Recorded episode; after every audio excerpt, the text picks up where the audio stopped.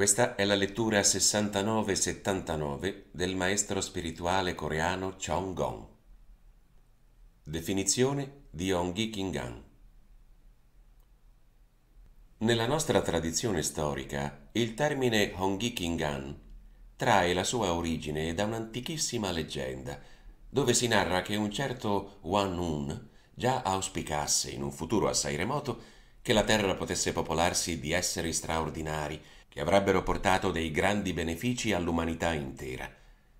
Se come lei, maestro, ci ha già spiegato, essi avessero già incominciato a muovere i loro primi passi agli inizi del 2013, al tempo dello Uchon Shide, quale sarebbe la differenza tra quell'antica figura mitologica e coloro di cui lei ci sta parlando ora? Sono 5.000 anni che la Corea sta accarezzando il sogno di diventare la terra degli Onghi Kingan.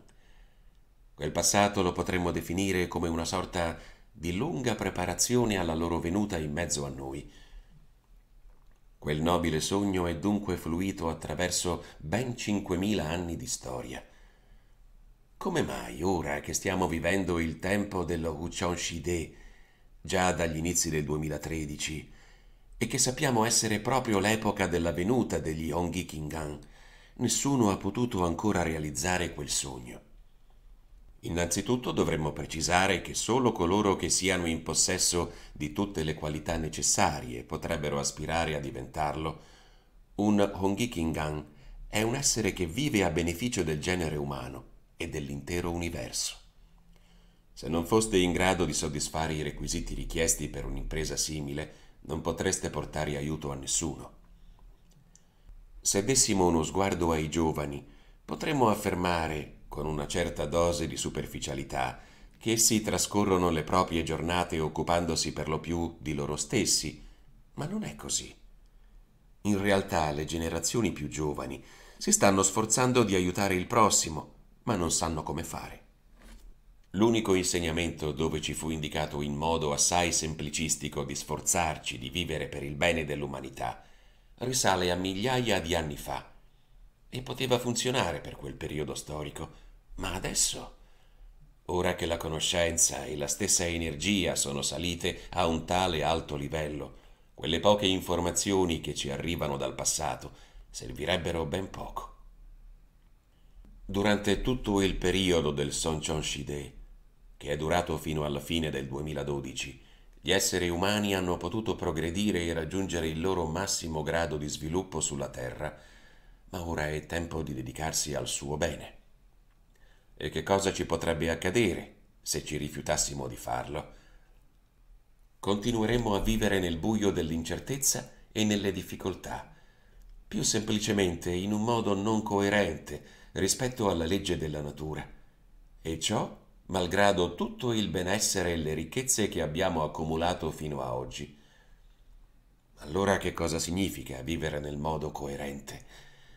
Tutti i nostri predecessori hanno cercato di dare delle risposte a questa domanda fondamentale, ma a quanto pare essa ci è stata tramandata intatta e quindi dovremmo impegnarci noi a trovare quella risposta. Provate a immaginare che qualcuno riesca a vivere secondo la legge della natura. Secondo voi potrebbe incontrare qualche difficoltà? No, naturalmente. Le difficoltà non ci sarebbero. Malgrado per la prima volta dall'inizio dei tempi stiamo attraversando un periodo in cui la natura ci ha concesso la possibilità di vivere secondo i precetti della sua legge, non siamo ancora in grado di poterlo fare in quanto nessuna guida è ancora apparsa all'orizzonte per darci le spiegazioni necessarie e condurci verso una tale direzione. Nel momento in cui noi e i nostri fratelli riuscissimo a trovare la via coerente e a percorrerla, troveremmo la felicità ad attenderci e la comunicazione tra di noi inizierebbe a scorrere come un fiume, fluida e serena. Senza comunicazione o utilizzando una comunicazione difettosa non c'è alcuna possibilità di poter vivere felici. La mancanza di comunicazione tra i membri di una famiglia impedirebbe loro di vivere bene e così come tra colleghi di lavoro, e così anche tra tutti i cittadini di una nazione. Ma si è sempre comunicato nel passato, dopo tutto. Sì, è così, ma quelle comunicazioni avvenivano in modi che non erano coerenti. Un simile modo di comunicare ci porterebbe solo verso l'incapacità di comunicare. E allora? Potreste comunicare con gli altri solo quando voi incominciaste a trattarli in modo corretto, con del profondo rispetto. Nel momento in cui tale tipo di comunicazione incominciasse a fluire attraverso la società, l'unione di tutti gli esseri umani potrebbe avvenire nel modo più naturale.